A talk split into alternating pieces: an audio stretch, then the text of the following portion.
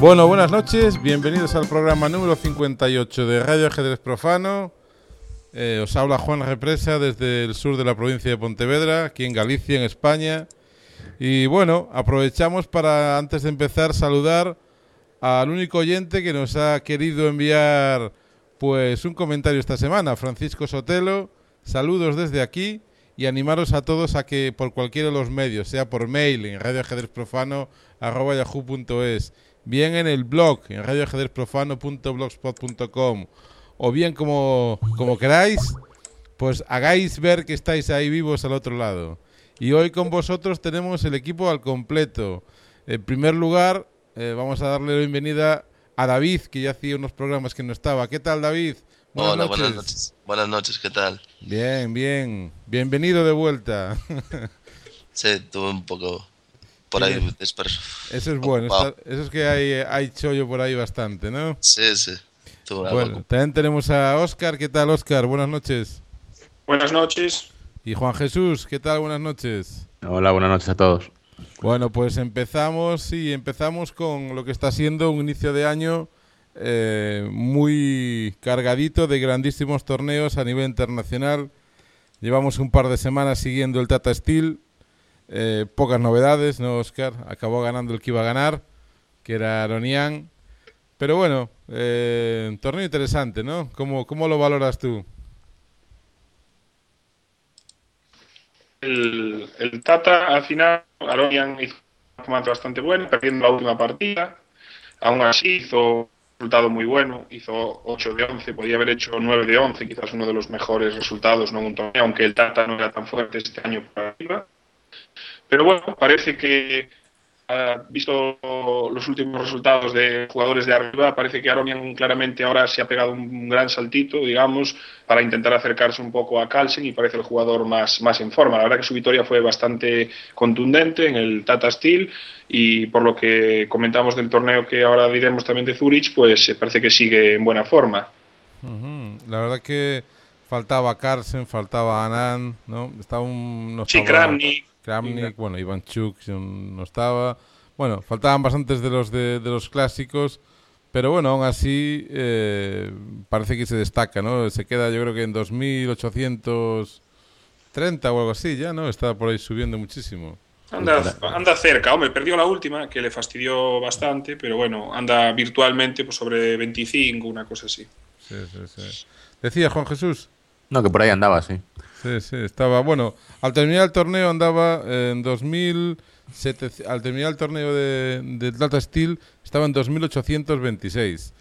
Y bueno, también estuve bastante, no sé, el resto damos la clasificación, no sé si tienes por ahí a mano, de cómo quedó el Tata. Sí, luego, bueno, eh, quedaron, eh, o sea, Aronian hizo los, eh, los 8 de 11, ¿no? Los 8 de 11 y luego en las eh, segundo quedaron eh, Giri y Kariakin y fue una pena porque bueno con seis y medio Domínguez la verdad que tuvo la última ronda contra podía haber quedado él segundo o tercero tuvo ventaja decisiva y se le escapó eh, Kariakin en la, en la última jornada.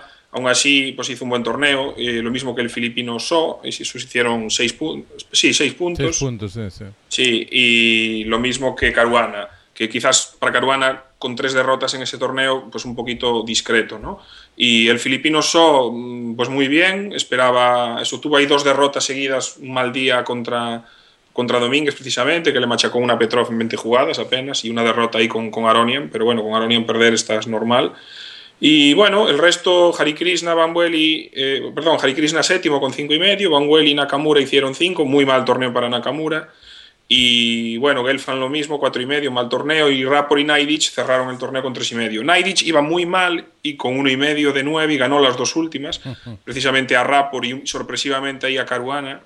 Y bueno, arregló un poco el torneo. Y Rapor, pues bueno, torneo interesante para el joven chaval, hizo tres y medio, ganó dos partidas. Eh, dio que hablar porque, porque, bueno, con sus aperturas y su juego agresivo, pues bueno, hubo de todo, eh, comentarios a favor y en contra, ¿no? Un poco veías ahí los, las partidas en directo y, bueno, habrá que jugar algunas aperturas originales y bueno, él le echó valor, ya lo declaró en la entrevista en Tefaros, que era, él se declaró como un medio gambler que juega a todo o nada y con valentía, ¿no? Un poco de algunas aperturas un poco extrañas, pero bueno, partidas eh, interesantes. Yo creo que es un buen una buena torneo de, de aprendizaje. Y simplemente por mencionar que el torneo B, que normalmente, bueno, clasifica para la, pues ganó el croata Saric, también ese ganó muy claramente con 10 de 13, sacando también un punto y medio de ventaja. Eh, Mucichu que quedó cuarta, ¿no? Un buen sí, resultado. buen torneo también. Y Timan segundo, el veterano Timan, que todavía anda por 2607, pues eh, eh, hizo un muy buen torneo también. Que, bueno, el que está despuntando mucho es Hari Krishna, ¿no? Lo hemos visto jugar por España y por todos lados. Y ahora, bueno, acaba, está subiendo veintipico puntos y se mete en el top 25 del mundo, ¿no? Está ahí ¿Será el reemplazo de, de Anand en, en, India? No sé. Bueno, hombre, va a ser difícil, pero bueno. Eh, los indios eh, tienen varios jugadores que se están acercando ahora a los 700 y, subiendo. Hay algún, algún jugador joven, está Negi también llegando, Hari Krishna, Sasikiran. Hay algunos jugadores. Hari Krishna lleva ahora una temporada. Ya hizo un muy buen Tata Steel el año pasado y este año volvió a hacerlo. Y bueno, hoy precisamente está jugando también ahora Gibraltar. Sí, sí precisamente ganó ahí a David Zantón, ha empezado con 3 de 3 y bueno, se le ve que, que la India tiene que haber relevo, ¿no? Si solo comentaron ahora con el Mundial, solo en la zona, en la región de Anán, Anán en su fundación creo que tiene dos niños, pero en todo el estado hay 11 millones de niños con, con clases de ajedrez, ¿no? Entonces es un poco... Alguno bueno tiene que acabar saliendo. bueno, David, ¿tú lo seguiste también, el Tata Steel? Sí, un poco por encima, pero sí, la verdad que, que ganó Aronian con bastante claridad, como se vio. Pena la última ronda, que podía haber pues hecho un gran resultado, ¿no? Con 9 de 11. Y bueno, eso sí, la, el Wes Osley, eh, So Wesley hizo un gran torneo, ¿no? Que quedó muy bien. Y Hare Krishna también. Y bueno, Giri también está. Giri es un, que... es un jugador de muchos altibajos, ¿no? Los últimos. Parece, bueno, sí. tiene, tiene 19 años, ¿no? Pero... Claro, es muy joven aún, ¿no? Pero bueno, parece que no se asienta del todo. Pero bueno, yo creo que es una potencia, ¿no? Que, que estará en unos años muy cerca de los del top 10 seguro. Y la sorpresa fue un poco el torneo de Nakamura, ¿no? que, acabó, que acabó muy mal, con, con solo 5 puntos. Y bueno, por bueno. lo demás, un poco lo que comentaba Oscar. ¿no? Termina el Tata Steel y nada, nos salen pues dos super torneos.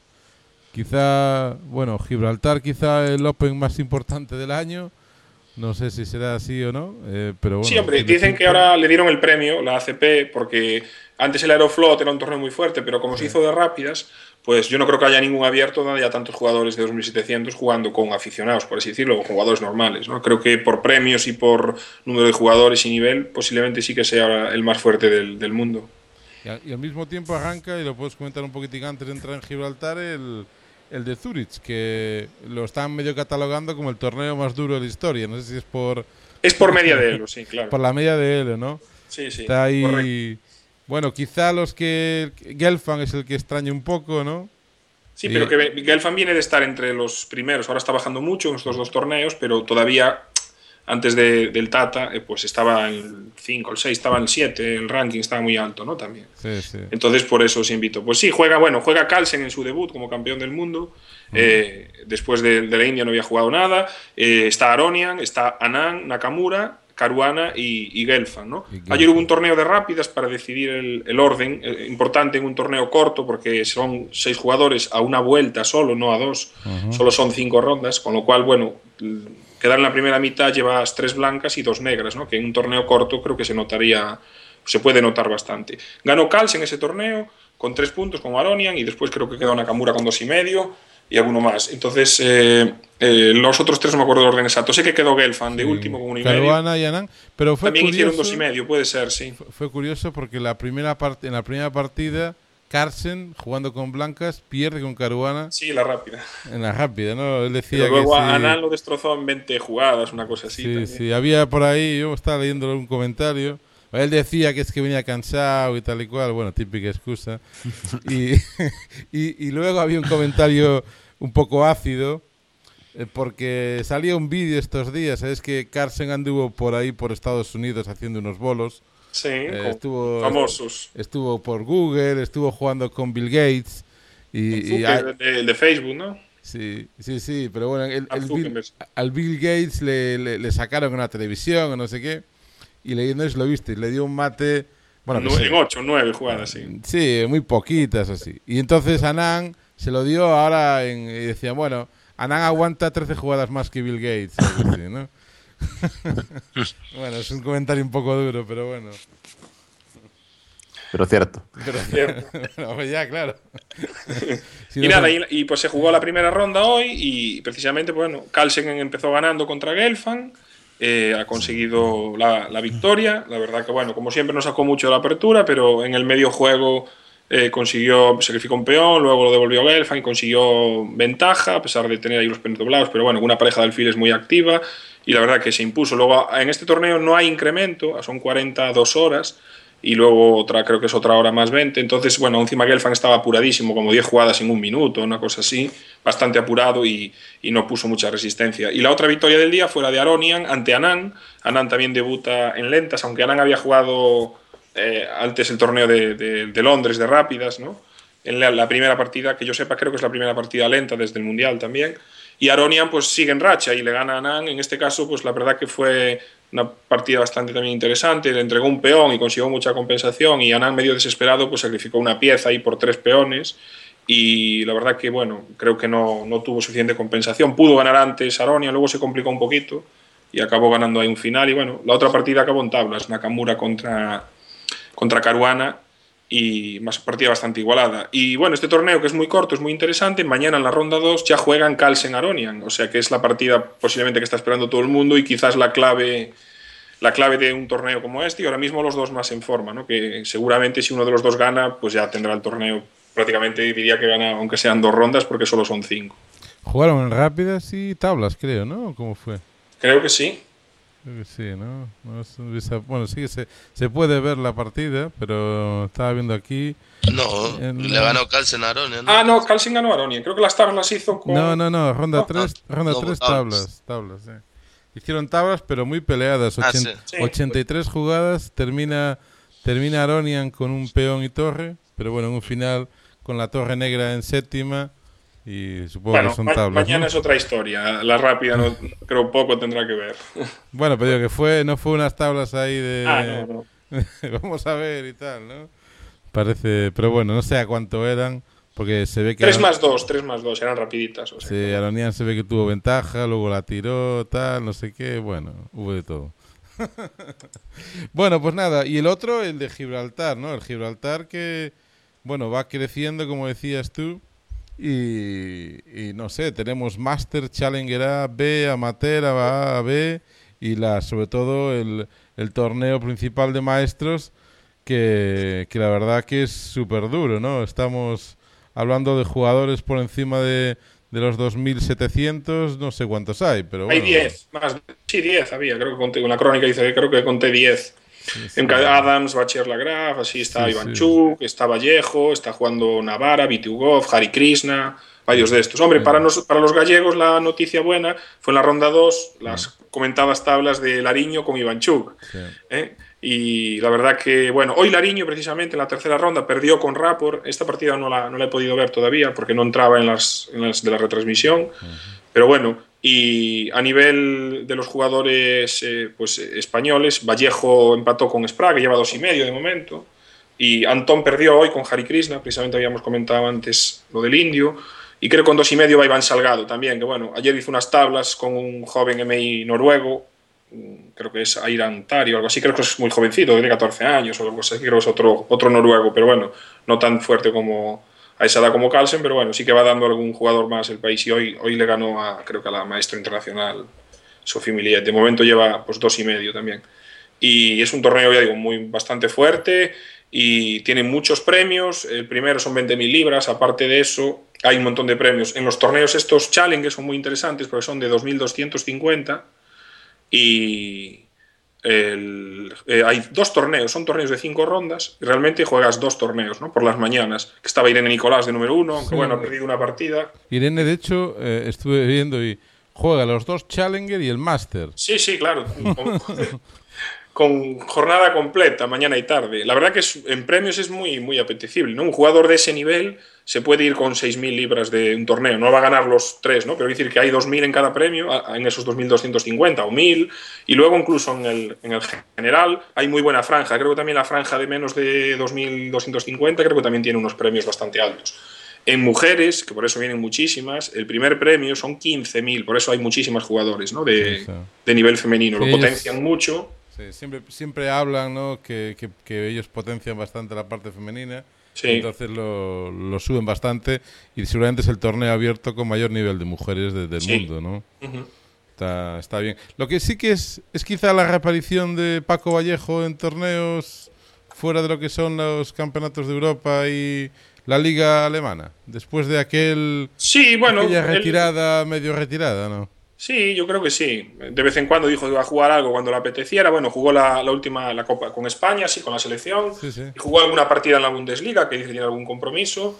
La verdad que pues con torneos sí, ya había jugado alguna otra vez y bueno, imagino. De hecho, yo al principio no lo vi. Yo creo que se apuntó bastante a última yo hora. creo que se apuntó a última hora, Sí. eh, porque ya viste Iván, mm, veo que el- el- yo lo vi ahora cuando empezó, vi que estaba anotado, creo que se anotó al final, y bueno, no sé si es que este año de alguna manera él ya decide reaparecer y va a volver a estar en el top, lo cierto es que está el 43 del mundo, y bueno, eh, a pesar de que hoy hizo tablas con, con Kevin, este Kevin Spraggett, ¿no? del el canadiense, bueno, pues sigue subiendo un poquito y estará ahí con bastantes opciones en, en Gibraltar. A ver qué, a ver qué tal le va, ¿no? Sí, a ver, hombre, no sabemos. De momento puede ser un, simplemente eso, que jugará cuando le apetezca, quizás, pues no creo que cambie mucho su opinión, pero bueno, este torneo es bastante apetecible, ¿no? Hay muchísimos jugadores eh, muy fuertes.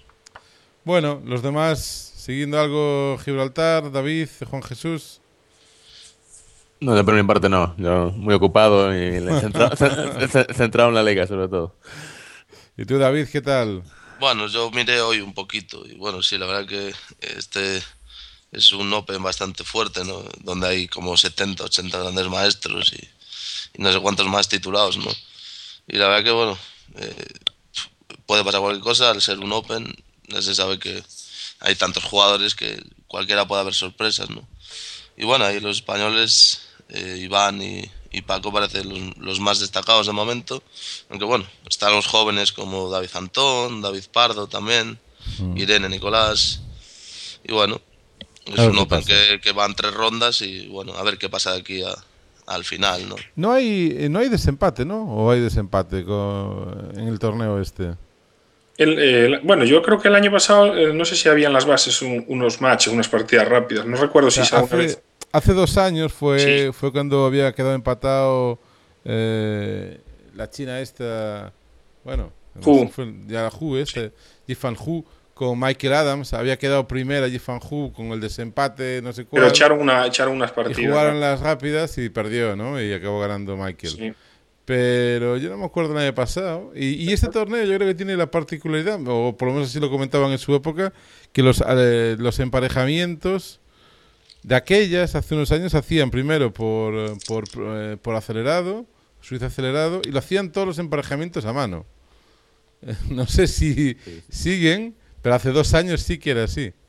No, no, yo- yo creo que ya lo comentamos el año pasado y la- el año pasado ya habían cambiado. ya no, habían sé, cambiado, ¿no? no- no sé este año si volverían o no. No, yo, Ahora- yo por los emparejamientos que hacen ahora veo que no es acelerado, es un, es un suizo bastante normal, ¿no? Sí, A Sí, ver. son 10 rondas también, quizás. Igual se jubiló el árbitro Sí, y el, y el que eh, viene ya sacó de- del Swiss Manager y ya lo estamos checando. sí, ¿no? ya no encontraron a nadie que lo hiciera a mano, me No, parece. de, de hecho, no, no puede ser porque tienen, tienen incluso el fichero del Swiss Manager ya en, en Chess Result y todas estas cosas. sí, sí, no, no, no van eh. a hacer doble, ¿no? O sea que No. ya ha- Claro.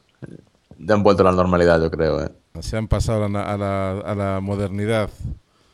Es que son do- 256 300 jugadores. pico, ¿eh? Ah, eso nada. Bueno, Cuatro- sí, en total. Bueno, claro, en el Open solo eso, sí, con los Challenger, Sí. claro. son es 300. en- No, eso a, ma- a mano solo te lleva unas cuantas horas, nada. por eso, ¿cuántas horas pueden ser eso, Juan Jesús? ¿Cuatro o cinco horas?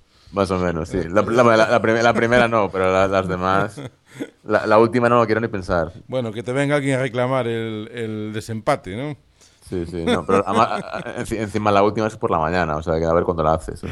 Bueno, pues venga, dejamos aquí el panorama internacional y ya nos venimos aquí a, nuestra Galicia. Y bueno, eh, vamos a empezar con la división de honor y contamos aquí también con David que, que bueno, casi hay que darle enhorabuena porque empezando por el resultado de la XP, eh, vamos a darlos todos y luego ya comentamos. La XP Ramón Escudero Tilbe en la tercera ronda ganaba su primera partida a Algalia con la victoria de Daniel Rivera, tablas de, de Alberto de Alberto Portela, eh, ganaba también Miguel Rodríguez y Manuel Lorenzo y bueno, perdía David y Alessandro de Matos contra Carlos Avellá y José Carlos Pena, ¿no? Así, tres y medio, dos y medio, primera victoria. El Padrón, pues también, Padrón Rianzo le ganaba tres y medio, dos y medio a, a la, USC, que visitaba Padrón. Y eh, siguiendo con los resultados, eh, bueno, ahí eh, la Interría de San Genjo, que ya comentará Oscar, pues 5-1, solo consiguió Benjamín ganar a, Luis Segura, pero bueno, duro correctivo ahí que comentará Oscar. El Alessandre Bóveda también otro 5-1 al Liceo Orense. El Círculo Ferrolano perdía por la mínima con 2,5, 3,5 contra Sadece Ourense eh, ahí, eh, bueno, Orense se llevaba los puntos desde, desde Ferrol y terminaba, no sé si sorpresa, a mí por lo menos me pareció sorprendente, la Universidad de Vigo cediendo en casa un empate en el que Miguel Señi empataba, empataba con Carlos Casares, Pablo García le ganaba a Borja Sánchez, Francisco Guerra perdía con Diego Flores y las últimas tres partidas, Sabino Leirós, Gustavo Ibreis hacían tablas con Pablo Gandoy Eduardo Braña y Ramón Costera. Casi vamos a empezar con David, que es la primera vez que lo tenemos aquí. Y bueno, te he de decir, David, no es por meterte presión, que en los tres equipos míos te tengo a ti y que por culpa tuya estoy, pensando en echarte directamente. Puedes, gastar cambios, yo te dejo sin ningún problema, si quieres. A ver, a ver, ¿cómo visteis el primer triunfo de este año? de este año y bueno, la verdad que es es un poco histórico el resultado, pues bueno, es el primer, la primera victoria de, nuestro club en División de Honor. Pero bueno, fue, fue la verdad que bastante bueno, ¿no? Aparte de ganar, es un ganar a un rival bastante difícil como es Algalia, que lleva muchos años ahí arriba. y, bueno, la verdad que el encuentro fue, fue bastante rodado, las partidas todas estuvieron muy bien, Ajedrecísticamente estaban muy bien todas, incluso las dos que perdimos, la, la mía y la del Sandre. Pero bueno, se, se ganó finalmente, tres y medio, y es un gran resultado, la verdad, para nuestros objetivos, que es la permanencia, es un gran resultado porque, bueno, ya cogemos un pequeño colchón, ¿no? no queda muchísima liga, pero bueno, ya nos mantenemos por fuera de los, del, descenso y, y, bueno, y ahora encarar el resto de liga. Pero bueno, es un buen resultado porque a ver si nuestros rivales directos consiguen el mismo resultado contra, contra el Galia, ¿no? Mm. Entonces nos puede dar un poco de margen. Pena el Liceo Orense, que digo, perdón, el Círculo de las Artes que empató a tres mm. con Universidad de Vigo. Si, si hubiera sido Universidad de Vigo hubiera ganado, hubiera sido mucho mejor para nuestros intereses. Pero bueno, el resultado fue bueno para nosotros y, y estuvo muy bien. Bueno, ¿cómo, ¿cómo vais viendo la liga? Porque la liga ahora se está como un poco partida y desde hace ya la ronda pasada está hasta el puesto número 6, que es Universidad de Vigo, pues de 11 a 13 puntos y medio. Y desde Algalia, que ha pasado ahí al, séptimo con 8 puntos, hasta el último de 3, parece que la liga está un poco partida en dos. ¿Tú la ves así también o...? Sí, sí, está claro que por arriba, bueno, parece que se están peleando bastante, ¿no? Universidad de Vigo no, no destaca y Ferrol también cedió algo esta jornada, que va líder entonces, bueno, parece que se, se ha sumado ya Alessandre Bóveda, está Orense, Ferrol y Vigo, que parece, y bueno, Padrón también que puede estar ahí, o sea, son cuatro o cinco equipos que, que creo que van a estar luchando hasta el final, porque está bastante igualado todo, parece. Y bueno, en la parte de abajo, los que ya decíamos, ¿no? Eh, el Liceo, Círculo, nosotros, Poker, y, y, ahora parece que UCC no arranca del todo, quedan jornadas, pero UCC no se puede despistar, porque si, si sigue así, pues se puede meter en problemas. Pero bueno, eso para los intereses como nosotros o como Liceo que, que, que, parecíamos descartados a principio de la temporada, nos viene bien que haya más equipos ahí, ¿no? Algalla no creo que tenga problemas y, y, bueno, hay que ir viendo, quedan muchas rondas, pero bueno, sí, hay dos claras, dos claras ligas, ¿no? La, por adelante cuatro o cinco equipos y por atrás pues habrá cuatro, me imagino, luchando por, por un puesto de salvación. Bueno, la verdad que Algalia es el único, o sea, hay cuatro equipos que son USC, Liceo, eh, Póker y Algalia que llevan cero puntos, ¿no? No sé, Oscar, vosotros ahí recibiendo un 5-1, eh, ¿cómo, ¿cómo ves tú la liga y cómo os veis incluso a vosotros? Un poco duro este fin de semana, ¿no? Sí, hombre, yo, um, nuestro resultado eh, podría ser eh, complicado. Lo, lo, malo para nosotros fueron los de los rivales, no, no el nuestro tanto. ¿no? Que, eh, bueno, eh, Interrías pues tiene un equipazo bastante fuerte y, bueno, por arriba pues la verdad que se pudo hacer algo más, pero bueno, tampoco no, no excesivamente más. ¿no? Por abajo, los dos tableros, quinto y sexto nuestros, eran jugadores que subían y ya perdimos pronto. Lo que es más sorprendente, bueno, la XP que gane, viendo eh, los, los, jugadores de, de, Algalia, pues tampoco es tan sorprendente, aunque sí que es algo llamativo, pero sobre todo Vigo-Lugo. Hay que tener en cuenta que Lugo, que contaba con bajas, no fue ni con eh, dos de sus mejores jugadores por él, ¿no? como son Del Barrio y Roberto Gómez, y aún así saca un 3-3 ¿no? ante Vigo. Quizás ahora se pueda que no, pero mucho me equivoco, igual ese resultado les pude dar un colchón muy, muy bueno a Lugo, ¿no? Para, para poder salvarse, que era el equipo que se podía meter ahí. La, el lado positivo es que la UCC, bueno, como te descuides un poco, hombre, es evidente que le ha faltado Medarde, supongo que van a empezar a jugar, que ya pasarían los exámenes, y algún jugador más, ¿no? Pero en una de estas tienes un año malo y solo con Diego Suárez no te salvas, ¿no? Que tampoco es tan, parece que muy fino, que ha perdido alguna partida. Y, bueno, se pueden meter ahí. Uh, siempre ha habido casos de algún año de algún equipo de los que no contaban que ha descendido o ha estado metido en el ajo. Entonces, bueno, por el bien de que haya emoción, varios equipos, sería interesante que tanto por arriba como por abajo haya varios equipos, porque si no, en las últimas jornadas puedes jugarte con alguno que no se juega absolutamente nada y quizás pues condicionar un poco, beneficiar en este caso a, a algunos equipos o perjudicar, ¿no? porque no sean equipos tan fuertes cuando ya no te juegues nada. O sea, que haya emoción por arriba y por abajo será bueno para, para la liga. Bueno, el que sigue de vuestro equipo arrasando es Benjamín. Sí, está en racha. Toma, toma algo, tiene algún secreto, hay algo que, que, debamos compartir con los demás. Nada, nada especial, de momento nada. Yo creo que hipnotiza a los rivales un poco, pero bueno. bueno, bueno, o sea que próximo rival tiene que hacer. ¿Qué fue aquel campeonato del mundo en el que se puso gafas uno para. ¿Cuál era este? No, pero bueno, se las había puesto Nakamura contra Carlsen en el sí, torneo. No, bueno, eso ya. Pero había... Y antiguamente habían había varios casos en la historia. Sí, pero sí. Algunos... bueno, bueno, bueno. Pues nada, eh, Juan Jesús, tú que has eh, desgranado partida a partida, ¿cómo ves? ¿Se rompe la liga ya? Sí, parece que hay dos grupos, ¿no? Como comentabas. A mí también me sorprendió mucho el empate ahí de Universidad de Vigo y, y, y Circos Artes, sobre todo porque por las bajas que decía Óscar. Además, eh, Universidad de Vigo, con la cantidad de jugadores que tiene, tuvo que subir a dos jugadores de, primera, con lo cual es raro, no sé si, si va a ser la tónica, porque si, sigue así, pues le va a costar mucho mantener la liga, ¿no? Y luego los CC sí es cierto que está abajo, pero también jugó contra los tres primeros. Entonces habrá que esperar. Esta jornada creo que juegan contra, contra el equipo de David, ¿no? Sí. Entonces ahí va a ser clave para, para los dos, imagino. Si, si no ganan ahí, pues sí que ya se van a meter en la pelea por abajo.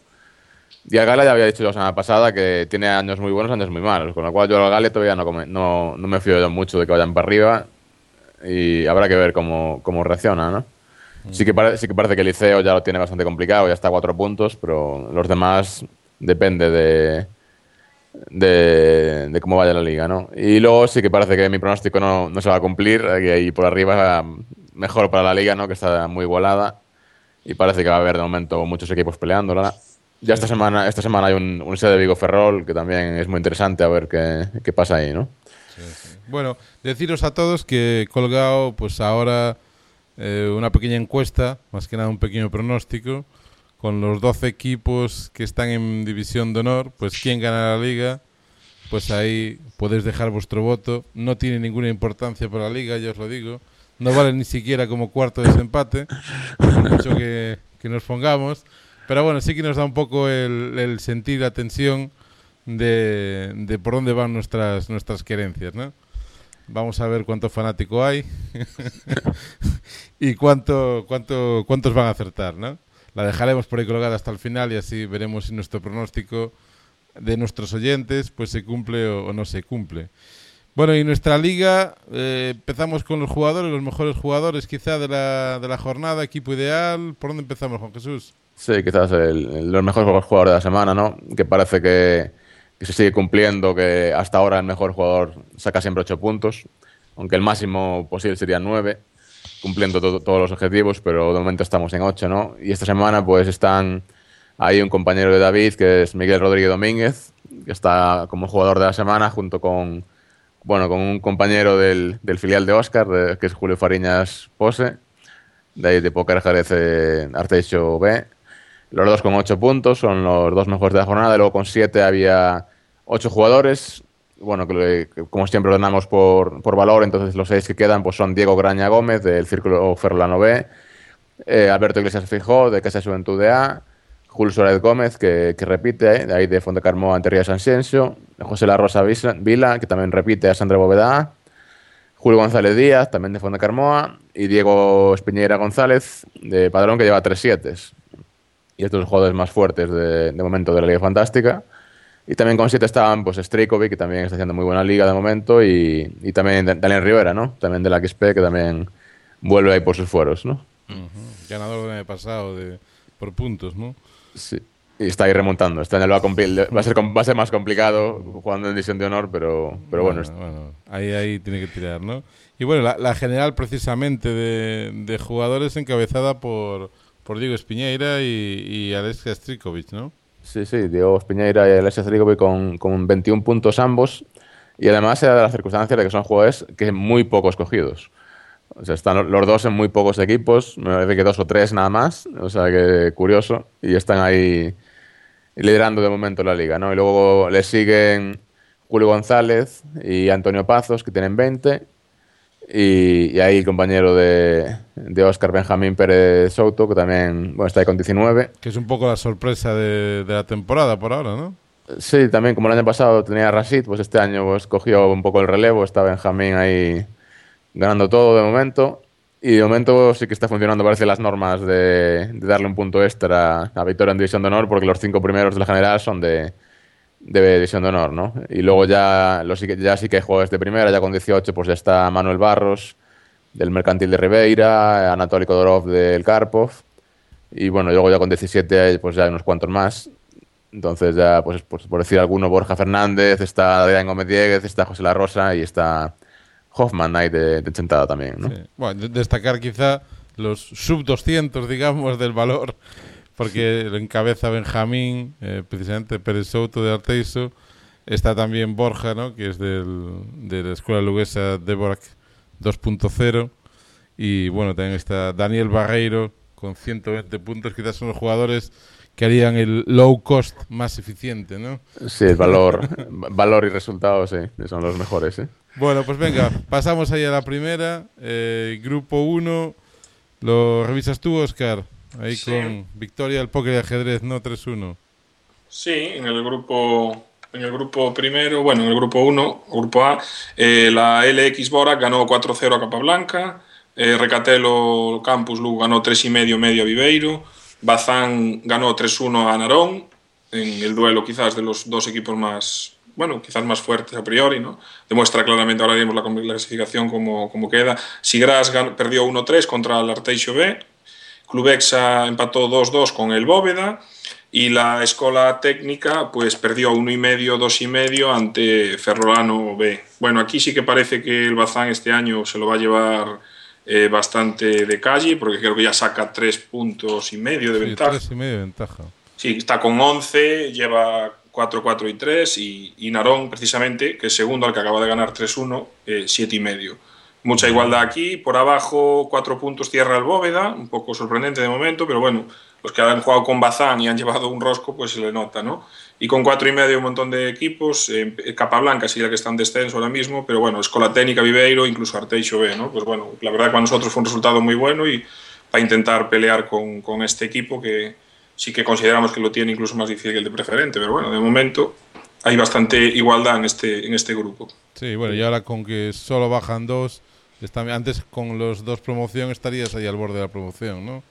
Pero bueno. No sé, sería más emocionante el grupo, ¿eh? Si imagínate con promoción ahí todos peleando, sería mucho más bonito. Pues Bazán en cabeza, ¿no? Con 11, 7 y medio, como decías, Narón, y 7 la Escuela Luguesa Deborac 2.0 y el Club EXA. Y por abajo, pues Capablanca 4 y medio y Alexandre Bóveda B 4, pero bueno, un 4 y medio estáis ahí, Poker Ajedrez, Viveiro y Escuela Técnica, ¿no? Está, está justillo, ¿no? Y parece que eso que decía Oscar de que no quería subir el Bazán va a ser un poco mentira este año, ¿eh? Van a ganar sin querer eso. Ahora que es, pues, gente tendrán. Igual renuncian, nunca se sabe. Eh, puede ser, puede ser. Desde luego, este año tiene toda la pinta que van a ganar bastante, bastante sobrados. Sí, bueno, cosas más raras hemos visto. Igual, igual ganan de calle y luego renuncian. Podría ser. Bueno, vamos a pasar al grupo B, que era vuestro ex grupo, ¿no, David? Estabais ahí vosotros antes. Sí, sí. Vamos a revisar aquí. Fue. Eh, lo, das tú si quieres? Bueno, como quieres. Venga, adelante. El Mercantil Rivera le ganó 3-1 a Nemenzo, El Club Carpo ganó 4-0 a Safa. Y Casa de Juventude ganó 3-1 a Breogana. El Marquiño también ganó 3-1 al Universidad de Santiago Juvenil. El Torpedo, el Torpedo Gallecia perdió en casa 1-3 contra el otro equipo de Fontegarmoa. Y Sadre Galaecia empató a 2 con la Academia Caballo de Troya, ¿no? Y bueno, es un grupo que está un poco, un poco como el otro, eh, donde, bueno, eh, por arriba quizás haya más pelea, ¿no? Porque el Karpov ahora se ha puesto primero, pero, pero Casa de Juventude, que venía liderando, de Fuente Garmoa y, bueno, y Mercantil de Rivera, que, que también es un equipo bastante fuerte. pues están ahí los tres peleando, ¿no? Incluso Marquiño también puede estar cerca. Esta semana falló Juan Andrés, ¿no? Que, perdió con Juan Carlos Gil y, hizo que, que los 4-0 de Karpov, que está marcando, pero esta vez ha marcado mucho más, pues les releva el segundo puesto, ¿no? Sí, aunque bueno, creo que Karpov y Casa Juventude se lo pelearán de aquí al final. Pero bueno, pues que Casa de Juventud no puede subir, que es el filial de Fonda Carmoa, así que no. Eh, ah, pero bueno. prácticamente ser lo, lo, curioso ahí es que Ribeira, que perdió a Lariño y a, y a, Eduardo con respecto al año pasado, está casi mejor que el año pasado, que es bastante curioso, ¿no? Está siendo más puntos, pero bueno. Y bueno, por abajo está un poco también igualado, lo que que no tanto como el grupo A, ¿no? O sea, Sadrine Menzo tiene menos 0,5 alguna incomparecencia debe tener. sí, tiene un menos dos en la primera. Sí. y bueno, USC juvenil pues tiene dos y medio, que está también en descenso, y bueno, después hay Breogán, Torpedo Galaecia y Safa, que están ahí también. Pero bueno, me imagino que pasando, la, pasando las rondas se, se igualará un poco más y habrá varios equipos también por, por los puestos de descenso. Bueno, por uno, ¿no? Pero parece que Nemenzo casi está sentenciado ya. Sí, Esto, esto es un poco, no sé, desvirtuador, ¿no? Porque parece que ya... Pero bueno, está al final, está a tres puntos de la salvación. Tampoco está tan lejos, ¿no? No, a 4 a 4. Está a 4 ya. Cuatro, sí. No, bueno, lo tiene, lo tiene casi imposible. Sí. Tiene que hacer una. Cuatro puntos es muy difícil. Una remontada increíble ahí para meter. bueno, pues llegamos al grupo C y se nos han caído un poco los gigantes, ¿no? Es una cosa extraña el, Chantada cede su primer punto, bueno, dos puntos, quiere decir, cede un empate contra el Bueu, en el que a pesar de jugar tanto Paunovic como Hoffman, pues Paunovic hizo tablas con Luis Alberto Costado, Daniela Belleira perdió con Hoffman, Salvador Castro hace tablas con José Miguel Vázquez y finalmente Tomás Lemos le gana a José Camilo Rodríguez, a Camilo, y, y bueno, 2-2 ahí el Chantada y también, bueno, pues destacar Marcote que pierde contra el Alequín, que bueno, tiene a Jorge Iglesias a Javier Gómez Carnero, que ganaron a Marcote y a Miguel Juan Morado. Y bueno, las victorias de Jacobo Borja Paredes y la de las de Torello, pues hicieron que perdieran un y medio, dos y medio, que me parecía sorprendente.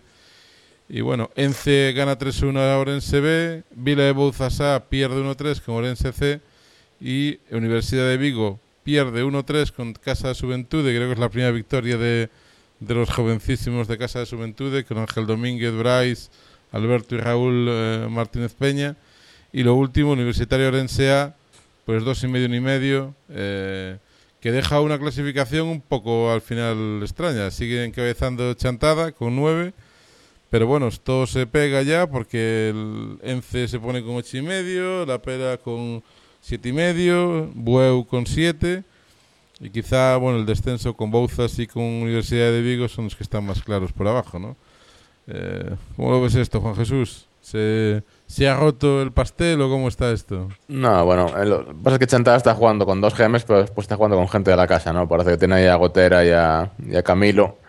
Y luego no están jugando ni Martín Boado ni, ni esta gente, que no sé si, si llegará a jugar alguna ronda. Pero bueno, siguen siendo los máximos favoritos, ¿no? Que jugar con dos GMs es mucha ventaja, aunque eh, Marín ahí es un equipo fuerte o el Pera.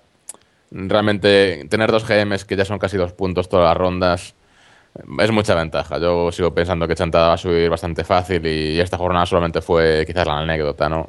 Sí, bueno, ahí, yo no creo que Pag no se va a dejar muchos puntos, ni Hoffman, y, y, bueno, ahí sí que fue buena partida de ahí de los costados, que también es un jugador fuerte, ¿no? Son 2.200 y pico, me parece. Y, y, bueno, quizás el grupo más fuerte en cuanto a primero y segundo tablero, ¿no? También le pasa lo mismo a Marcote, que tiene ahí dos jugadores muy fuertes de primero y segundo, y luego los otros dos ya son un poquillo más más normalillos, ¿no? Y, pero por arriba, pues igual hay cinco o seis equipos que tienen bastante gente fuerte. Bueno, eh, no sé, ¿algún comentario más vuestro, Oscar o David, de estos grupos? ¿Cómo los veis? No, lo he dicho, más o menos. Parece que está poco a poco definiéndose todo, ¿no? Los, las posiciones, pero bueno, hay equipos candidatos. ¿Tú, Oscar, sigues viendo chantada ahí en División de Honor? Hombre, sí, pero bueno, eh, creo que evidentemente en algún momento les hace falta a su Martín, ¿no? Porque hombre, lo les pasaba un poco en preferente, ¿no? Se, abajo no hacían ningún punto, incluso estos jugadores veo que si se, se dejan puntos, tercero, cuarto, entonces, hombre, siguen siendo los máximos favoritos, pero bueno, porque es un grupo, pero es un grupo así que siempre, el año pasado tiene muchas vueltas también, ¿no? Marcote nunca sabes, hay equipos ahí que peleones y, y, y siempre hay algunas sorpresas, ¿no? Entonces, bueno, podría, hombre, realmente no se ve un rival, bueno, el propio Bueu, ¿no? Puede ser uno de los equipos más fuertes, que el año pasado también estuvo arriba, pero, pero bueno, deberían, deberían de ascender a poco que mejoren un poquito abajo, deberían ascender fácil. Las tablas, pues hasta cierto punto, pues puede ser normal que se dejen incluso alguna más, ¿no? Marco te va décimo, ¿eh? No, no creo que... No, creo, no, lo veo yo. Que tiene Lago que no está jugando, ¿no? Que tiene jugadores en plantilla que jugar en alguna ronda. No, claro, sí, no solo juegan, realmente solo juegan Otto y Jacobo, pero jugadores tienen, tiene, tiene Víctor Lago, yo creo que está Víctor Lago de uno, ¿no? Todavía hay alguno más. Sí, pues es que Heijeiro está con ellos, puede ser. Mm. Yo creo que todavía están, sí. Habrá que mirarlo. Yo creo que todavía, yo creo que ya no, ¿eh? Pero de todas formas sí es cierto que si juegan alguna ronda con contra, contra Chantada, por ejemplo, si le ponen un equipo fuerte, pues igual le fastidian un poco, pero yo no creo que estén para subir ni mucho menos, ¿eh? Con la plantilla no, que tienen ahora mismo. Va a subir este año no. Bueno, pues vamos a ver qué va dando la siguiente ronda. Estamos ya llegando a la tercera parte de la liga. ¿eh? La ronda 4 ya empieza a dar el, el, la mitad de la liga, está ahí cercana, ¿no? Pero bueno, pasamos a nuestros también resultados por equipos. Y bueno, ha ganado David. David, ¿en serio? Eh, otra vez. Otra vez. Eh, ya repito, como le he pasado. Ya repites, ya... Pero aparte creo que batiendo récord, ¿no, Juan Jesús? Sí, es el récord de, de, la historia de la Liga Fantástica. Entonces, bueno, también este, por este año era normal que se iba a batir el récord en alguna jornada, porque con el punto por jugar más el punto de división de honor. Y sí, hizo aquí David, que ya el año pasado ganó una o dos rondas. Si no, no recuerdo mal si fueron una o si fue dos, pero ganó. Sí, sí. Y, y, este año pues repite ahí con 37 puntos. Eh, que no sé si te sabes tu equipo, y si nos lo puedes decir. Pues te, me vas a hacer dudar, no, pero creo que ese es Julio, es Lucas, es Alberto, Miguel, Manuel, esos serían, sí, los, sí, los sí. seis titulares, ¿no? Sí, bueno, sí. Julio Suárez, Lucas Aval, Alberto Portela, Miguel Rodríguez, Manuel, Miguel, Manuel Lorenzo, y te falta uno. No que... sé si a Luis Segura o... No, está Ángel Domínguez. Ángel, Ángel. Ángel Domínguez y luego de suplentes tienes a Alberto Iglesias y a, sí. y a, y a Andrés Varela. Mm. Y ahí con el equipo promesas, con 37 puntos, Pues que es el es, ganador. curioso que, es curioso que, que, bueno, pensé en hacer un cambio de ese equipo este- la, semana, la semana pasada y se me olvidó, se me olvidó hacerlo y bueno, gané. O sea, que no sé si hacerlo ahora ya. No digas a quién ibas a echar. No, no, no iba a decirlo, pero quería hacer un cambio. No, sobre todo era por algo, algo, un cambio que había visto para compensar los dos equipos, porque vi que el otro tal. Pero bueno, ahora después de este resultado no sé si seguir así o no. Ya me entra la duda. Bueno, bueno, es una gran, gran duda. Bueno, aún así, A seguir como el año pasado, sin hacer cambios y ya está. aún así te quedas sin el, si te quedas sin el premio, Bueno, porque el premio va para quién al final, Juan Jesús. Pues al final va para otro equipo que se llama Promesas también, Mismo de- nombre, increíble. que debe ser una copia de, de Ley de David, pero por el nombre, porque realmente la composición no es, no es así, es para, para Oscar Portofuentes, que enhorabuena para él, que sé que nos escucha y que, y que nada, que también hizo todo el- el seg- la segunda mejor puntuación de, de la historia, ¿no? con 36.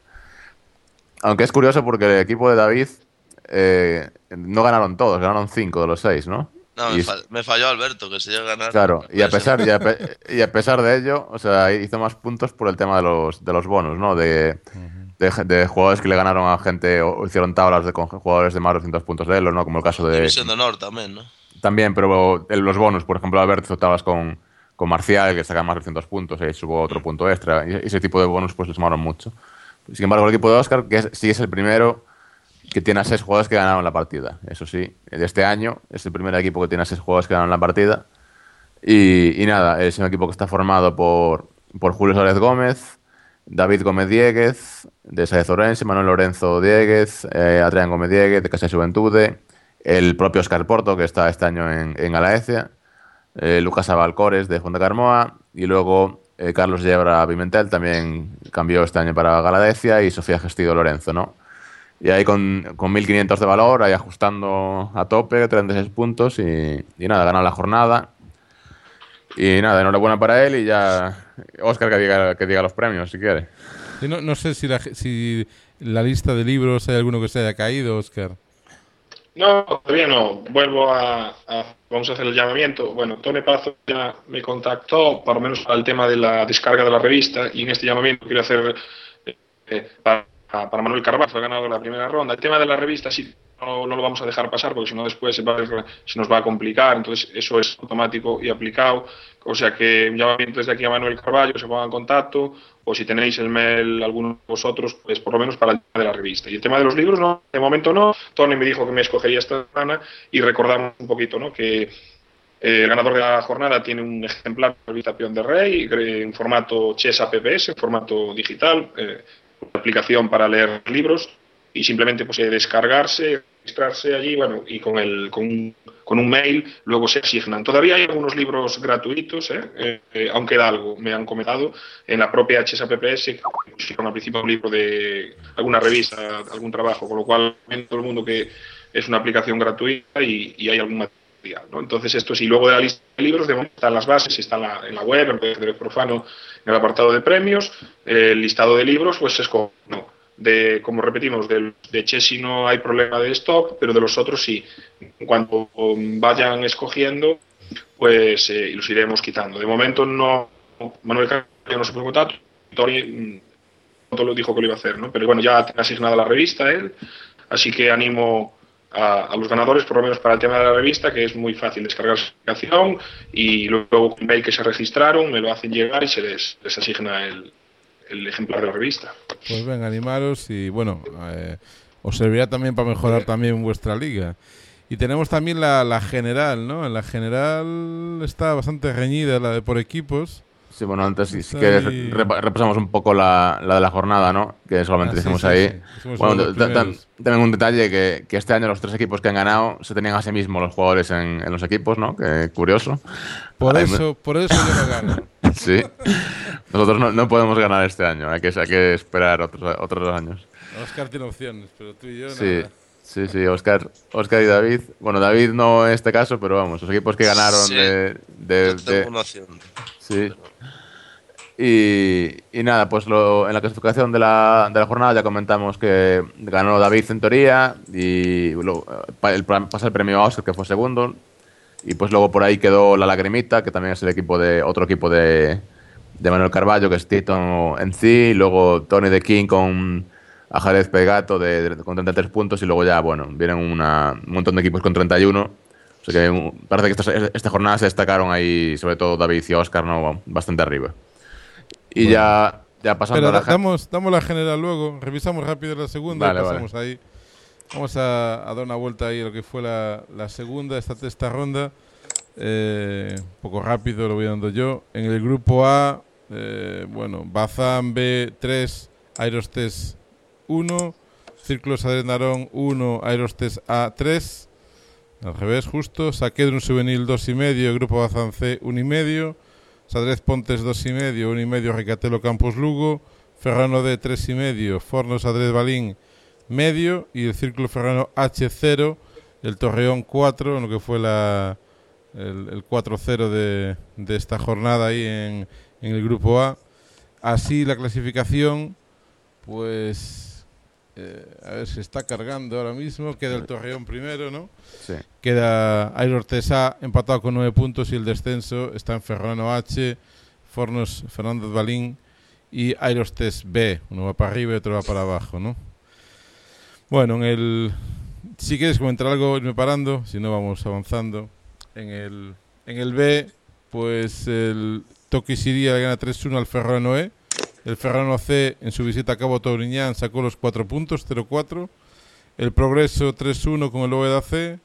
La Peña Clubesa 3 y medio medio. El Artesano aquí prácticamente todo es muy radical. O te pegaron una paliza o la pegaste tú. El Sadrez Sigra 1-3 a la- pierde con la y el Betanzosa 3-1 contra el Club ESA. La verdad que un poco extremo todos los resultados que dejan al Ferrano C primero con tres partidas ganadas y 10 puntos. El Progreso 9 puntos y por abajo Artesanos, Alessandro Bóveda C y el Ferrano E con dos puntos, que es de los que están, bueno, ya tirando hacia, hacia tercera, ¿no?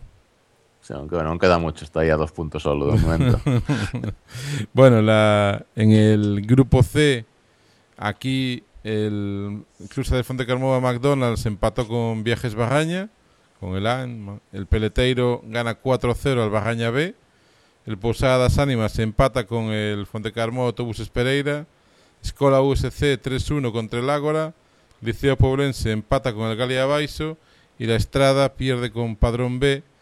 Y bueno, eh, lidera Peleteiro, muy cerquita McDonald's, Cruza del Fonte Carmoa y también Padrón. Y por abajo, bueno, USC se ha metido ahí en el descenso.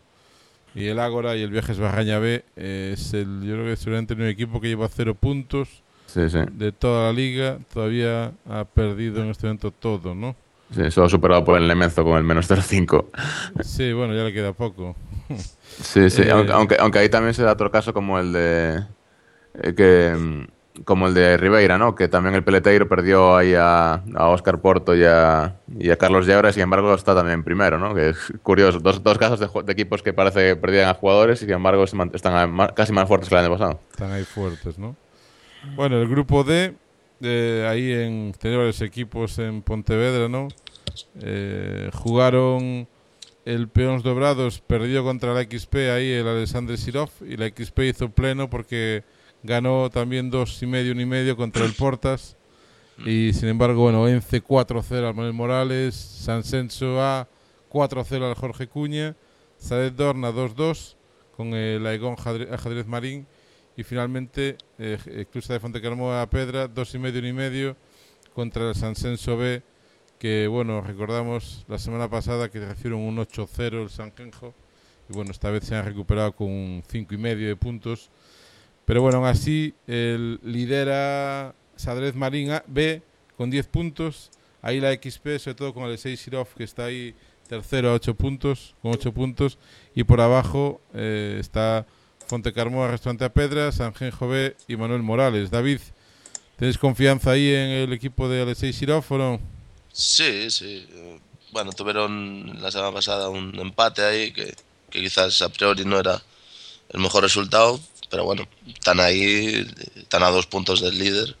Y bueno, queda mucha liga y dependen de ellos mismos. Yo, confianza plena, son chicos jóvenes, que 13, 14 años, y bueno, tienen todas las posibilidades de, de intentar subir y, si no, pues ya lo intentarán otro año, pero, pero sí, sí que, que parece que sí. Y el otro equipo, a ver si se mantiene. Es un equipo de que es, bueno, de una plaza que había sobrado, que se había rechazado y bueno, subió ahí y bueno, peleará para, para quedarse. Bueno, pasamos al, al grupo E. Aquí el Manuel Iglesias perdió 0-4 con el líder, con el Sadez Albatrosa, que está cojando una muy buena liga. El Vile Bouzas B, 2,5 y medio con el otro equipo de Albatros, el B. El Chigorín, 2,5 y medio, ahí se repite el resultado contra el Mosefesa. El Aroca B aquí en Irán hizo tablas contra, contra Chiringos Tui. La AST, el de Pontevedra, ganó 3,5 medio medio, otros grandes favoritos al Sadrez Tui. Y bueno, la 11 eh, perdió 0-4 con, contra la Roca, contra nosotros. Y así, pues bueno, eh, estamos ahí, la Roca 10 puntos, pero lidera el Sadez Albatros A con 10 y medio. De hecho, jugamos este fin de semana los dos. Lo Ahí. cual ahí Encuentro en la, en la cumbre. ¿no? partido partido clave, por eso yo no, por eso yo no jugaré. bueno, no- Bueno. no, la verdad que no lo sé, pero ya, ya me lo, ya me lo sospecho. Pero si no puedes des- despistar a los rivales o algo, por lo menos. Sí, sí, sí, sí, seguro. y bueno, por abajo la 11, que bueno, la verdad que fue una partida durísima contra ellos, sobre todo en las dos primeras mesas, con Carmen y con, con Carlos, pero que bueno, después ahí de tres horas y media acabaron acabaron cediendo. Pero bueno, es sorprende un poco con la con- porque están jugando bastante bien, por lo menos contra nosotros, el que llevan ahí solo punto y medio. eh, y bueno, Albatros B 3 y Manuel Iglesias 3 y medio. Tú, David, ahí con la 11, ¿cómo los ves? ¿Se salvarán? Bueno, lo intentarán. Pero bueno, parece que, que están jugando están jugando bien, pero no, no definen, no, Sí, no, sí. no consiguen puntos. Pero bueno, aún les queda un poco de liga, a ver si lo consiguen. Sí, sí. Lo van a tener difícil, eso sí. Bueno. Y grupo F, Juan Jesús. Sí, ahí estamos, ¿no? Pues en la roca. ¿Cómo, cómo te ves? Ya, ya me veo mal, pero bueno. A ver, venga, resultados. Pero bueno, la Roca Nigrance 1,5, Celanova 2,5, ah, Lucena 0, Saez Orense 4, Ataque Peonil 3, Saez Loureiro 1, Escuela Linga 3, Circo Ochentadino, Saez Gadis 1, eh, Universidad de Saez Galego, Internacional 2, Ateneo de Ourense 2 y Universitario de Ourense B 3,5, Casa de Juventud de B 0,5, ¿no? Y pues con estos resultados Celanova se, eh, se destaca un poco como líder con 9,5 y luego está Saez Ourense D y Saez Loureiro con 8 y luego ya venimos nosotros y la Universidad de Vigo con 7,5 que yo me veo ya bastante lejos, pero bueno, vamos a ver. son, son dos puntos. Dos, dos Nada. puntos, pero bueno, ahora, ahora ellos juegan contra los dos últimos, creo, y bueno, hay que aguantar. Nosotros jugamos contra el Loureiro, un encuentro difícil, y bueno, habrá que, que pelearlo, pero estamos perdiendo muchos puntos, ahora que no podemos ceder, de mucho más, ¿no? Y por abajo, pues están con, con tres y medio La Roca Nigrán, con, con tres Casa Juventud y con, y con dos Lucena. Que bueno, es un grupo igualado, pero parece que el Zanova de momento se destaca y, y nada, a ver si, si, alguien, si alguien los para por arriba, si no, nos quedamos sin liga rápido. Bueno, bueno, bueno. Pues nada, damos, damos ahí el... Bueno, sí, sí, no, si me dejas, porque salió, bueno, aunque es bastante. eh, Salió la resolución esta de la, la reclamación que había comentado la semana pasada del Ateneo. Que no, una vez. no, no tenemos todavía denuncia en el, en el juzgado, ¿no? No, no, pero bueno, tenemos la reclamación que, bueno, la federación, una vez más, muy decepcionante, lo que, porque no se moja ni, ni da ninguna respuesta a lo que pedía yo, que era qué, hacer en estos casos de cuando hay mucho ruido en, el, en la sala de juegos o que, se, que sientan a jugar las cartas y que esas cosas que, el año que comentamos la semana pasada, ¿no? Eh, las alegaciones que hizo el, el Ateneo fueron bastante absurdas, en mi opinión, porque comenta el capitán del equipo que no, no se pasó por allí hasta las 9. Eh, lo único que dice es que, que no había pasado antes y que llevan jugando allí mucho tiempo. Eso fue eso sus alegaciones. Cuando, bueno, tampoco es cierto que llevan jugando mucho- allí mucho tiempo porque eh, es, un, es un local que estrenaron el año pasado. Porque nosotros jugamos allí un montón de veces en- contra ellos y, y era un local distinto, ¿no? El tiempo, el tiempo es relativo, Claro, no, pero o sea, de hecho pone que llevamos, llevamos muchísimo tiempo jugando y nadie se haya quejado. Eso es toda la alegación que, que pone y la, y la federación poco, menos, poco más o menos que viene a la razón. Dice, bueno, como dicen que nunca había pasado, pues nada, nos lo vamos a creer y, vamos a decir que, no pasa nada. Si se repite, que ya, ya haremos algo. Es lo único que viene a decir la reclamación, que me parece, me parece bastante triste, ¿no? Porque tienen una oportunidad de, de aclarar una norma, porque nosotros no reclamamos la partida ni nada, solamente presentamos la reclamación con idea de, de arreglar un, un, punto que nos parece que no está definido, de qué hacer, qué pasa cuando hay ruido. Y, y nada, pues no sé, habrá que, seguir esperando a que algún, algún año de esto nos resuelvan aquí la duda de, qué hacer que, cuando, cuando hay ruido en el local de juego. Bueno, el, el, día 1, es decir, pasado mañana, juego universitario Orense allí, eh, desde Universitario Orense B.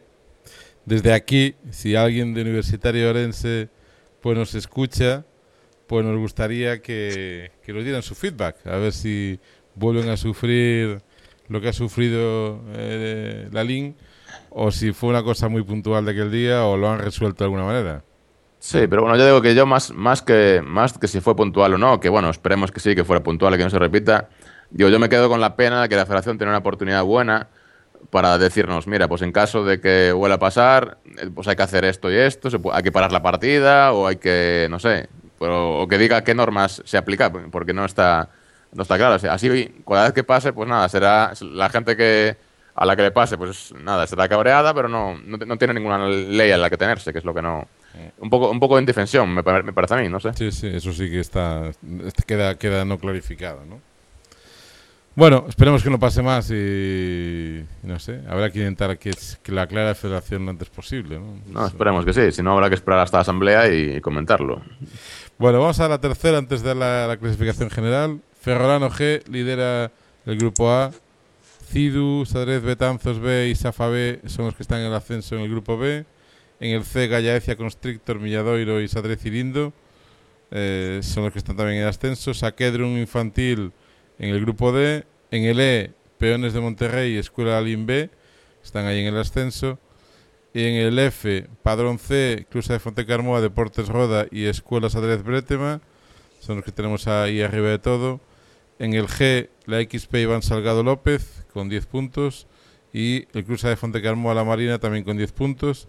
Y finalmente en el H, Universidad de Vigo, Sadrez Galego 2020, Sadrez Altamira y La Roca Nigrande empatado con Lucena B, que yo tengo 8 puntos, son los que están los que están en el ascenso. Aquí los grupos, sabes que son diferentes, eh, bueno, número de participantes, 5 y luego la mayoría son entre 8 y 10, son todos entre 8 y 10, salvo el primero, el A, que son 5. Y bueno, nuestra clasificación. Bueno, antes, antes voy a aprovechar antes, porque ahora que está aquí David, a ver si lo sabe él, porque me había dado cuenta de un detalle aquí en los grupos de tercera, que bueno, es una solamente una, una anécdota, digamos, ¿no? que parece que eh, generalmente los, eh, los equipos del mismo club están en el mismo grupo y sin embargo aquí pasa con la XP y pasa con Fontecarmoa que están en, en dos grupos distintos y, a ver, preguntarle a David si sabe por qué, ¿hay algún motivo por eso? ¿Se pidió o, simplemente la federación lo hizo así porque sí? O, porque a mí yo, pensaba que, que, no se podía tener más de dos en, en un grupo, pero no sé. No, porque de hecho. Saquedron tiene 7, 8. Claro, Saquedron tiene 7 y ya Ferrol un año tuvo un, tuvo un, grupo de 11 o 12, si no me equivoco. Entonces, sí, Ferrol tiene 3. Claro, pero otros años, este año no sé qué pasó con esos equipos, pero otros años, si, no recuerdo mal, había tenían hasta, hasta Círculo Ferrano AA y cosas así, ¿no? Círculo Ferrano Z.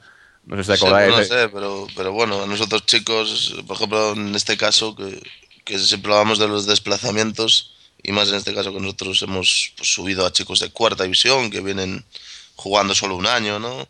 En cuarta división, que juegan ahí al lado, como mucho Villa García o Gambados, que bueno, ya son desplazamientos normales. Este año, eh, los dos que han puesto, que son los dos que se estrenan, en el grupo F, pues les ha tocado desplazamientos como Ribeira, Boiro y, y no me acuerdo cuál más, Rianso. O sea, desplazamientos bastante lejanos y bueno, que no pasa nada, que se tiene que acostumbrar. Pero bueno, si, si no, yo pensaba que era una norma, pero si no lo es, pues no, no sé qué habrá no, hecho. Es que, es que a mí me extraña porque eso, porque no, no, se, no hacen lo mismo para todos, ¿no? Si, se puede ver en el, en el grupo de Saquedron que son siete y, sin embargo aquí la que XP tenéis a dos en uno y a uno en otro y, Fondo Carmoa tiene a tres en uno, tres en otro. No, no sé a qué obedece un poco eso, pero... No lo sé, pues no es lógico porque si podemos decir que Saquedron pues le ponen tantos equipos porque por lejanía, pues no sé, nosotros tampoco estamos tan en, en el grupo, no, no están tan próximos, ¿no? Si aún fueran más próximos, pues bueno. Sí, Pero pero no también, también pasa en Ferrol. O sea, yo no sé si es por un tema de que lo habéis pedido o, o no sé. No, no, nosotros no hemos pedido nada, ¿no? como no lo hayan pedido ellos. o sea, Vale. nosotros no hemos pedido nada y no, no sé nada de, de eso. Pues Yo que pensaba dar- que eso, que era, que era eso, pero claro, me estoy dando cuenta ahora que no. Que... Pues queda ahí nuestra duda. Si alguien lo sabe aclarar, por favor, escríbanos. Sí, sí. Aunque yo creo que yo creo que no lo sabe nadie, ¿eh? No lo Pero- sabe nadie. por historia. Sí, sí. Igual alguno lo intuye, pero me da que, que saberlo con certeza no lo va a saber nadie. Bueno, pues venga, vamos cerrando y nos queda una última clasificación. La general absoluta de la liga y quién es nuestro equipo que en este momento se lleva el primer premio. Sí, pues hay, cambio de líder, ¿no? Bueno, habría, habría tres premios, ¿no? Recordemos que en la general hay tres premios y que, bueno, aún, de- aún está abierto el plazo de inscripción, que no se cierra nunca y la gente que, que quiera apuntar equipos nuevos aún, aún puede hacerlo ahí en el blog, en radiohdprofano.blogspot.es, que ahí tiene toda la información con los equipos. También cada jornada estamos subiendo los jugadores que... Estamos metiendo los jugadores que suben de segunda y tercera, que aparecen ahí en la lista de precios que también se, se pueden cambiar hasta tres cambios y, y quien los quiera meter también están ahí disponibles, ¿no? Y nada, pues ya para cerrar un poco la, la general, está muy igualada, eh, hay muchos equipos en muy pocos puntos, de hecho hasta, creo que hasta el 50 está a 10 puntos de primero, o sea, está muy, muy igualada este año. Con, por ejemplo, con, con 78 puntos ahí empatado en la cuarta posición hay cuatro equipos, que son Juan Ches con el equipo Juanba, eh, Carboeiro con el equipo de la Gloria, eh, Tony de King con el equipo Fonda Carmoa, Ajedrez Pez Gato y Varela 345 con el equipo Torreón B. Estos cuatro equipos están ahí empatados en cuarta posición con 78. Tercero estaría ahora mismo eh, Millanero con el equipo Los Millaneros AC. Está ahí con set- 79, un puntillo más. Y ahora pierde liderato ahí Manuel Carballo, que ahora, está- ahora está segundo con el equipo La Lagrimita sin llorar, que está con 80. Y, y el nuevo líder esta jornada es Rodri Sakedrum, con el equipo este que me cuesta decir, de los Winners, Solo, Ultra solo Killers. digas- solo di los tres nombres. Los winners. Sí, los Winners. No, bueno, ya que estoy. Ultra los, los Ultra Killers, Super Destroyers, Mega Buenos y Graña. Que bueno, el año que viene pondré alguna restricción para que no me pase esto. Está con 83 Por favor, puntos. que Graña escriba algo, explicar por qué le han puesto ahí. Bueno, o que lo explique Do- Rodrigo, ¿no? Que es el, el que el equipo, ¿no? Debe ser al- algún, alguna historia ahí personal o algo, algún tema. Pues nada, de momento está ahí líder con 83 puntos y, y nada, está todo muy peleado y ya hay bastantes equipos que han hecho cambios, que incluso que los han agotado, ya se, se puede ver en la, en la general también los cambios que han hecho cada uno y ya hay equipos que están con cero, ¿no? Por ejemplo, Millanero ya hizo los tres cambios y bueno, que eso puede influir, ¿no? De, de cara a la general, siempre tener cambios o no puede ser, puede ser importante, ¿no? Bueno, pues nada, vamos cerrando aquí. Ya es tarde. No sé si alguna cosilla más. Oscar, David, Juan Jesús. No, Por por mi mi parte, parte. nada más. Pues nada, yo creo que va siendo hora de, de ir cerrando. Pues buenas noches a todos. Gracias por estar aquí. Gracias, David, que por venir, que te echaba de menos no solo nosotros, sino la afición. Y, y bueno, gana, que si no mis, mis equipos no puntúan, ¿eh? lo intentaré, lo intentaré. Aunque sea por mí. Bueno, a ver, a ver, tengo mucha responsabilidad. Bueno, pues venga, buenas noches. Buenas noches, hasta semana que La viene. semana que viene. Hasta la semana.